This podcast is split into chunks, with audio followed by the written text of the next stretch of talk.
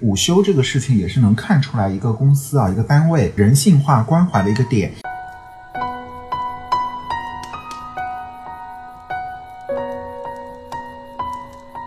Hello，大家好，欢迎收听今天的有间职场。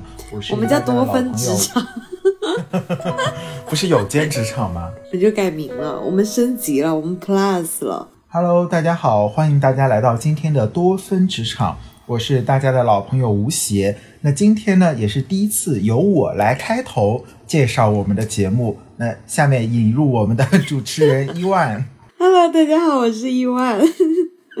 啊，感觉我是有点喧宾夺主的感觉了。这个节目都给你好了，你去搞一搞 A 轮啊、B 轮啊什么的。哦，那真的太难了，我只是个小社畜、小打工仔。那今天我们要聊什么话题呢？现在呢是冬天了，这个俗话说啊，春困秋乏夏打盹冬眠，一年四季呢，人们呢都是犯困的这个季节。那冬天呢，因为天气变冷了，所以大家呢也就吃的多了。那吃的多了呢，就更容易犯困了。所以今天啊，作为职场人呢，我们就来聊一聊午休这个话题。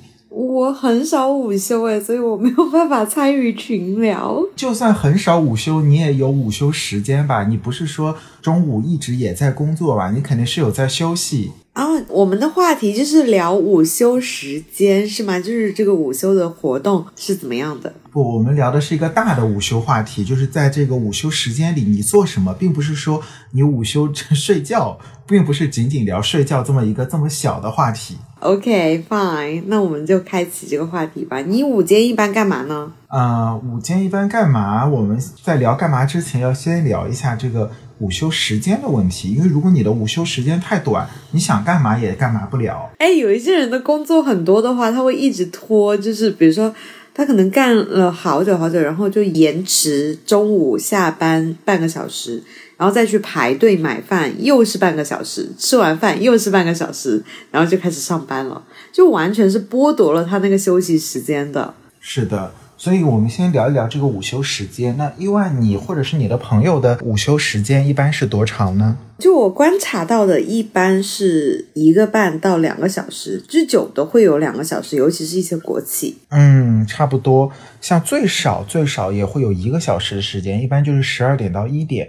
但这个呢，都算是相对时间比较少的了。一般情况下是十二点到一点半。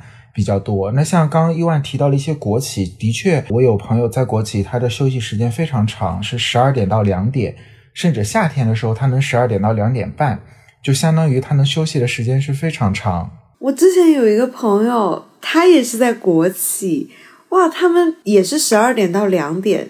但是他们十一点半就开始休息了，就是他十一点半就会拿出他那个行军床、折叠床出来，一直睡，然后睡到两点，他就不吃午餐，他睡到两点。那他不吃午餐吗？那我请问他前一天晚上在干嘛？他这个午休是真真正正的午休了，是真的正正把中午当成了一个睡觉的部分了。他觉得睡眠比吃饭更重要，然后他就会一直睡，但是他有时候。不止睡到两点哦，因为你两点的话，有一些人还要收拾，还要开灯，你还要把你的床折起来，还要放进储物间。其实你搞完了之后，就已经两点半了，等于说他午休时间真的非常非常长。然后我当时就很羡慕，我说哇，就是国企的午休时间好长啊。对，那真的是太长了。像我本人原来在传统的媒体工作的时候，也是大家都会有一张行军床，因为一般是十一点半就可以去吃午饭，吃完午饭十二点多，如果你想睡就可以睡了，可以睡到一点半。所以当时名义上是十一点半到一点半的午休，但是如果你在的那个办公室人比较少，或者你当天没有采访工作，你睡到两点呢，领导也不会来责怪你，因为毕竟就是只要你完成手中的活儿就好了，不要求你。无时无刻都要在工位上对着电脑。那我还有一个朋友呢，他的午休时间就比较短一点。他也是在一家非常大的企业了，他们企业的老板还是这个亚洲首富。但是他的午休时间呢，就只有十二点到一点这一个小时。就像你说的，他可能有一点工作没有忙完，然后去吃完饭，吃完饭就已经可能十二点四五十了，那就只有十多分钟的时间，可能就只能遛个弯儿。就没有时间午睡了，所以基本上他是很少午睡的，几乎就没有午睡，基本上就是吃完饭稍微溜达一下就要开始工作了，这就导致有时候他经常下午就很困。嗯，那其实我还有一个例子哦，就是我有个朋友，他午休的时候他是正儿八经吃完饭回来，大概有二十分钟睡觉的时间，他想在桌子上趴一会儿，但是永远都会有领导去找他说话，因为他那个领导从来不午休。嗯，我有时候也有点不是很喜欢不午休还过来打扰你午休的人，就很 boring。嗯，就比如说上次我们举的那个我有一个朋友的例子。是的。呃，我们刚刚提到了这个午休时间，那像你有没有遇到过那种必须明确几点才能吃饭，或者说如果提前在工位上吃饭，可能就会被行政或者说人事给指责，甚至是罚款？像这种极端的例子，你或者你身边的朋友有遇到过的吗？当然啊，我有一个朋友，他们公司规定就是一定要准时十二点午休。如果你在十一点五十八开始打开了你的便当，开始准备吃午餐的话，那你就会被罚款，而且你是不能在自己的工位吃的，你一定要在一个固定的公司的茶水间吃饭才可以。就他们是有一个专门的行政部门来检查这个的。罚款的话是必须要交的，其实说多也不多，说少也不少，就整整五十块，哎，其实蛮多的。你五十块可以叫一顿很豪华的外卖了，或者说已经相当于你一天的伙食费了。是的，哦，那你这个朋友的公司真的是有点知租必较了，就是真的是过于苛刻，就是在一些非常完全不需要。苛刻的地方苛刻，因为这毕竟又不是说上班迟到罚款这种事情。是，就是行政部门会觉得给公司的形象会造成不好的影响。我心里想，那谁其他的公司会在午休时间来莅临你的公司来参观呢？来看大家吃午餐吗？在这里呢，祝福你的朋友呢，希望可以早日换到一份比较宽松、脱离苦海，对比较人性化一点的一个一个工作吧。嗯嗯，好，那。回到这个午休本身啊，刚刚像伊万也提到了，他有朋友是能睡三个小时，睡两个小时。那么这就回到我们第二个问题，那就午休的时候大家会干嘛呢？是真的休睡觉，还是说是打游戏，还是说就是去逛街？甚至有的人的工作单位可能在市中心，他可能午休的时候去逛个街啊等等。那像伊万，你一般是在干会干嘛呢？哦我干的活动真的是丰富多彩。如果时间充裕，因为我们公司离图书馆特别近，然后我可能会去借书。这只是我表现出自己很爱学习的人设的一面。但是当我不爱学习的时候，我就可能去超市逛一圈，因为其实也没有别的地方可以散步，就只有超市给你散步。那这样就有一个恶性循环，就是你去超市散步，意味着你会不由自主的去消费。嗯。因为我刚刚有说我不午睡嘛，所以我有时候会打一下游戏。我最近在打《哈利波特》，你呢？你一般中午干嘛？哇，你的午休真的是丰富多彩呢。我的午休呢就比较单调了，一般是先吃饭，吃完饭呢看天气怎么样。如果天气好呢，可能就到公司后面的这个小河边去散个步。去散个步呢。然后呢，就开始睡觉了。我一般中午能睡个半个小时到四十分钟左右吧，就也不会睡太久，但是一定会睡。因为如果我不睡的话，我是真的会下午崩溃。我是一个有午睡习惯的人啊，就是说，其实大家定义的广泛的午休还是要包括午睡的。但是你知道，我认识的。好几个朋友，就是尤其在大厂工作，因为一般大厂的那个公司的环境是一定会有健身房的，他们往往会到公司有健身房那一层，中午再去锻炼一下。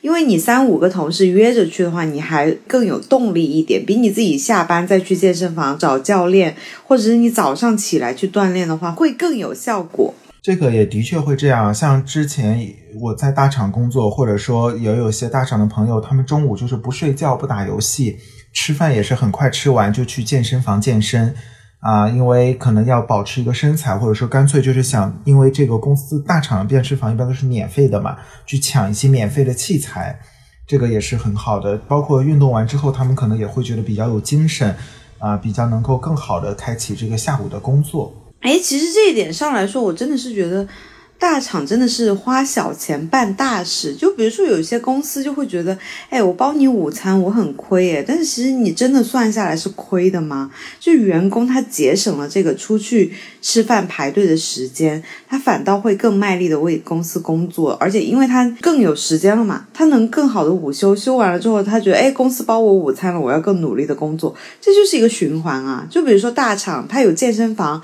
你作为一个老板哦，健身房看起来是一个很大的投入，哇，好贵啊！我要租一个一层楼，还要把它弄成健身房的样子。那你算下来，员工他更卖力的为你这家公司工作，他更健康了，他甚至可以不午休了。他锻炼完之后，他就觉得啊，我精神饱满了，我下午更有力气工作，而且我在这里认识了一批健身的好友。我在这家公司，我没有消耗我的健康，我反倒更健康了。这就是一个，我觉得算是一个投资逻辑吧。对，其实这个也是大厂里面为什么专门会有一个小组，叫做类似于雇主品牌小组这样的情况。我们有时候会在抖音、在小红书刷到一些如字节、腾讯的一些员工福利怎么样？其实这些福利很多时候也是给外人看的，让外人知道公司里有这么好的这种健身房。啊，食堂这些福利，所以你才会想要蜂拥而去的去投递他的岗位，这也是为什么很多人会心仪大厂的一个原因。但是小厂呢，它首先有一个客观条件，就是它不具备这个设备、食堂和健健身房的人流量啊，是是是，或者说哪怕几百人，或者是近千人，可能都不足以设置，可能只有到了。几千人这个规模的时候，才可以去设置一个食堂，或者说健身房这么一个一个场。哎，其实那不一定哦。就是我有朋友，他在一家创业的小型公司，他们公司就只有十几个人，但是就是有专门请阿姨来做饭，我就觉得还蛮温馨的。他就一直都很舍不得离开他们公司，包括他们公司也是模仿大公司的那种模式，就是在公司的楼上租了个几室几厅，说我们这里可以包住，就是员工你可以。住其中一间房间，他就会觉得蛮温馨的，就哦，每天就跟同事就是同吃同住同上班，听起来好像有点像工厂，但是他确实从中获得了不小的幸福感，而且会觉得公司对他的员工关怀特别足。所以这个小公司，它去模仿像 BAT 的模式，它有员工宿舍，然后有员工的关怀给到你之后，你就会不自知的越来越离不开这家公司。就是有好的一面，也有坏的一面吧，看你怎么去权衡这个抉择。我觉得伊万刚刚说的有一点特别好，就是午休这个事情也是能看出来一个公司啊，一个单位这个人性化关怀的一个点。有可能你是一家小厂，但是可能给你专门请个阿姨。啊，做些饭，或者说每天中午的话呢，给大家订个盒饭来送过来。有的人可能不吃，有的人可能自己带，但是有这么一个选择，就会给人一种这种温暖的关怀。其实算一下这个成本，你就按集中采购一份便当二十块好了，这个成本的确是不高的，尤其是现成的，你又不用自己做，不需要额外的水电、这个煤气的支出。当然，有的人可能会觉得，哎，这个不好吃，这个不好吃，众口难调。但是有提供这个服务，其实就是人性化的一个表现。对，就是聊起来说，哎，我们公司还挺好的，包饭呢，就会有这种感觉。嗯，呃，说起来，公司老是会觉得，哎，我包你饭，我很亏，好像很亏很亏。确实是那么多员工合起来，好像确实蛮大一笔支出的。但是你留住了更优秀的人呢？就是这个，就是要看公司会不会算账。嗯，那回到我们午休这个点上来讲呢，还有一个问题就是说，大家有没有遇到过一些午休的时候要求你不能去看剧啊，不能在打游戏，甚至于说你不能说摆行军床去睡觉，有这种情况，也欢迎大家在评论区跟我们聊一聊，有没有遇到过这些比较极端的都不用在评论区，我现在就可以聊。那来说出你的故事。我曾经在某公司工作的时候，然后我午休期间我就。小窗，我还不是整个大的电脑屏幕在放电视，我是小窗到就是很小，就是 mini，就是手机大概三分之一那么小的那个位置，然后在右下角，然后我就一边在浏览，就是我下午要写的东西的资料，然后一边在听，就是等于说，其实你浏览资料的时候，你是没有心思去看那个画面的，我就等于说把它当成一个 BGM 在放。然后结果我领导就是从我后面走过去，然后隔了一会儿他就折回来，然后他也没说什么，他就走了。然后但是另外一个员工来说我了，他说：“啊，中午的时候不能看电视哦，而且你还堂而皇之的在公司的电脑上看，然后我就很无语啊，我就觉得怎么了？那领导也没有说什么。我后来一想，也许是领导叫他来这样说的。但是我觉得，就是我觉得午休啊，我有权利干任何事情啊，就打游戏啊，或者看电视啊，或者怎么样。我不知道为什么就不能这样，我当时真的是不知道为什么不能这样。我直到现在都很困惑。不过那次他说了我之后，我再也没有用公司的电脑看过电视。嗯，我有一个朋友呢，也遇到过类似的情况，就是他在午休的时候呢，一边吃饭一边看剧的时候呢，就被委婉的他的领导提示了，就是最好不要这样做，给外界的这个形象不好啊，等等等等。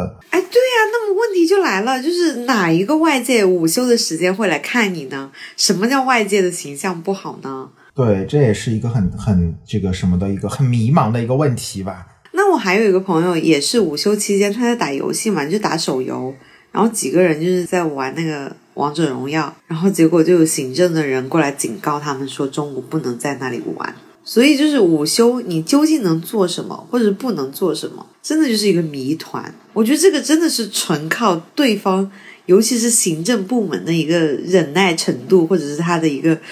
一个设想吧，就是如果你的行政部门团队稍微年轻一点，可能接受的东西会多一点；那如果稍微老套一点的，可能就是说，哎，你也不能看电视，你也不能打游戏，你又必须给我睡觉，就像管幼儿园的小朋友一样，必须睡觉。是的。所以这个也是我们聊了这么多职场话题的一个根本原因，就是说企业文化和企业的环境是非常重要的。就不管你是在哪个单位工作，收入多少，你的满足感是来自于两个方面，一个是收入上的物质的满足，再一个就是这种企业文化上的精神上的满足。其实后者也是很重要的。这也是有很多小伙伴会私信我们，或者是给我们留言说，想要离职的原因，有的时候真的不仅仅是因为工资低，就工资呢多少差不多是够用的。呃，主要还是这个企业文化和氛围，有时候会让人觉得压抑，因为你一整个白天的时间都在公司待着，如果是在一个压抑的环境待着，你整个人的身心都会随之不健康啊。所以我们的建议也是，当一个工作的氛围呢，已经真的是影响到了你觉得已经影响到你的身心健康的时候，还是应该选择换一个环境，来呃让自己更舒服一些。之前不是有一个段子啊，但当然也是说的事实，就是说，其实一天当中陪伴你最多的时间的不是你的家人，而是你的公司，因为你真的是一天当中所有的时间都在公司，你除了睡觉，把家里当个旅馆一样睡在家里，别的时间就在公司了。那刚刚不是提到说听众留言的话，哦，我们这里有一位吴邪的粉丝提出了一个深思的疑问，然后吴邪也是抓耳挠腮的。那我来说一下这个留言吧。他说：“我们是制造企业，人员流动比较大。有一个问题，公司呢特别喜欢招一些校招生，而这些校招生没有一点工作经验，很不清楚大的制造企业的工作流程，就需要老人来带。那有些同事呢就认为，我干了自己的活儿，拿自己的工资，我的工作内容不包含带新人呢。”那如果你让我带新人的话，能不能给我带来一点好处？如果不能的话，我就不想带这些新人了。他的疑问点就是，公司培训新人要不要付培训费？这个问题呢？的确，因为我们发现呢，它的设定呢是在一个制造业，制造业里呢，我们有一个专业的名词叫做学徒制，就是说新入职的人他都要会搞一个叫拜师仪式。像我知道，像浙江的很多这种制造业的国企也好，民企也好，他们都会定期的搞这个新入职的员工的这个像老员工的一个拜师仪式，形成了一个一对一，有点像结对子的这种，然后是真的会有比较有仪式感，会侦查。被拜师的这个老员工呢，其实就成了这个新员工的一个师傅，那新员工就成了一个学徒。那是否公司有没有什么激励呢？这个可能不同公司有不同的标准。但是这个学徒制呢，对于制造业其实是一个必须的，因为它跟互联网公司的快速发展不一样。制造业真的是可以存活很久，并且真的是需要用心沉淀下来去做的，才能学到真本事的。这也是为什么我们原来看一些比较。老电影，你像这个《你好，李焕英》里面，它的设定就是设定在这种上世纪的这种工厂，就很浓浓的家庭的感觉啊。制造业啊，工厂里面真的是会有一种这种。呃，同事之间有可能真的就像是半个家人的感觉，这个可能比一般的这种互联网企业的同事的关系要密切很多。其实我最近在看一部这个电视剧啊，叫《突围》，它里面也提到了这个学徒制，就里面的三个主人公都是他们有一个老师傅，老师傅呢在积极的帮他们带他们的时候呢，还帮他们评劳模、评职称。让他们去上学，最后都当了领导。这三个主人公呢，后来也对这个老师傅特别好，就几乎是当成半个母亲一样的在对待。啊，其实这是一个良性的循环。所以回到刚刚我们这位听众朋友的这个问题。首先，其实，在制造业，这个学徒制真的是一个必要的，并且是一个比较好的传承的一个制度。那第二呢，就是说，公司里面有没有给到一定的给老师傅一定的待遇，其实还是要看企业是不是，就像我们刚刚提到的，是不是足够的大方，员工关怀。对员工关怀，从理论上讲，或者从人性化上来讲，是一定要给这个老员工，也就是这个师傅一定的这种额外的津贴啊。我们就不说涨工资了，就说津贴吧。你肯定是有一个带徒的津贴，因为你是带这个徒弟，也不是给你自己带，你是在给这个工厂，是在给你的公司带，是为了让公司能够后继有人，能够一代一代的传承下去，才带着这个学徒。就包括我前面提到的这些仪式感，有的时候你的心里就会有了这种比较满足的一个感觉，这是精神上的满足。那物质上的满足呢，肯定是需要带徒津贴，适当的这个物质上的激励，肯定也是需要的。包括是不是在给到年底这种评优分红奖金？那现在没有分房了啊！以前制造业这种工厂有分房的时候，你还是能看到一些老师傅会优先有这种分房权的。那现在没有分房了，那是不是在房补啊、津贴上能够给予一定的照顾？像我们这位网友他在的这个制造业，我觉得应该也是一个制造业的大厂，这个我觉得是可以向大厂里的工会去咨询和提一个建议的。对，我觉得工会会管的。对，这个也是我们的一个小小的建议吧。我今天中午也跟 Nico 提到了这个话题，我就在说，对于我们互联网行业来说，带新人还算蛮正常的，因为其实熟悉一下工作流程就可以了。但如果对于我的一些插画师朋友来说，是完全不可能存在带新人的情况的。就是你什么都不会，你还要我来带你，那插画师真的就是一个手头技术是需要一个很漫长的过程。就如果你真的只会一些基础的。那我也没有空带你啊，你就坐在我旁边就看我画一个星期好了，有一些基本的操作啊什么的，你就学一下。这个真的得靠你自学。我就是收到这条留言之后，我真的是觉得隔行如隔山吧。好了，好的，那很开心。我我不是我我还没结尾呢。没有，你是在模仿我说话是吗？没有，我想说。嗯，反正总而言之呢，就很开心。我们的吴邪一直都有很忠实的粉丝向他提出各种疑问，那吴邪呢也成为了这个播客里面为大家解答疑难杂症的一位大师傅。感谢吴邪。不，其实是我们要感谢大家，就是能够。呃，忠实的听我们的每期节目，向我们提问。其实向我们提问，恰恰说明是我们的忠实听众，包括也愿意听我们的节目。其实是特别感谢大家。那么这一期呢，我们的主话题呢是聊了午休，也聊了我们和我们的朋友遇到的一些情况。那大家有午休的时候，平常会做什么呢？有没有遇到一些午休的这种比较人性化的规定，或者说奇葩的不人性化的规定呢？欢迎在我们的评论区中给我们留言啊！非常感谢大家。嗯，好的，那我们下期再见，拜拜。那我们下期再见喽，拜拜。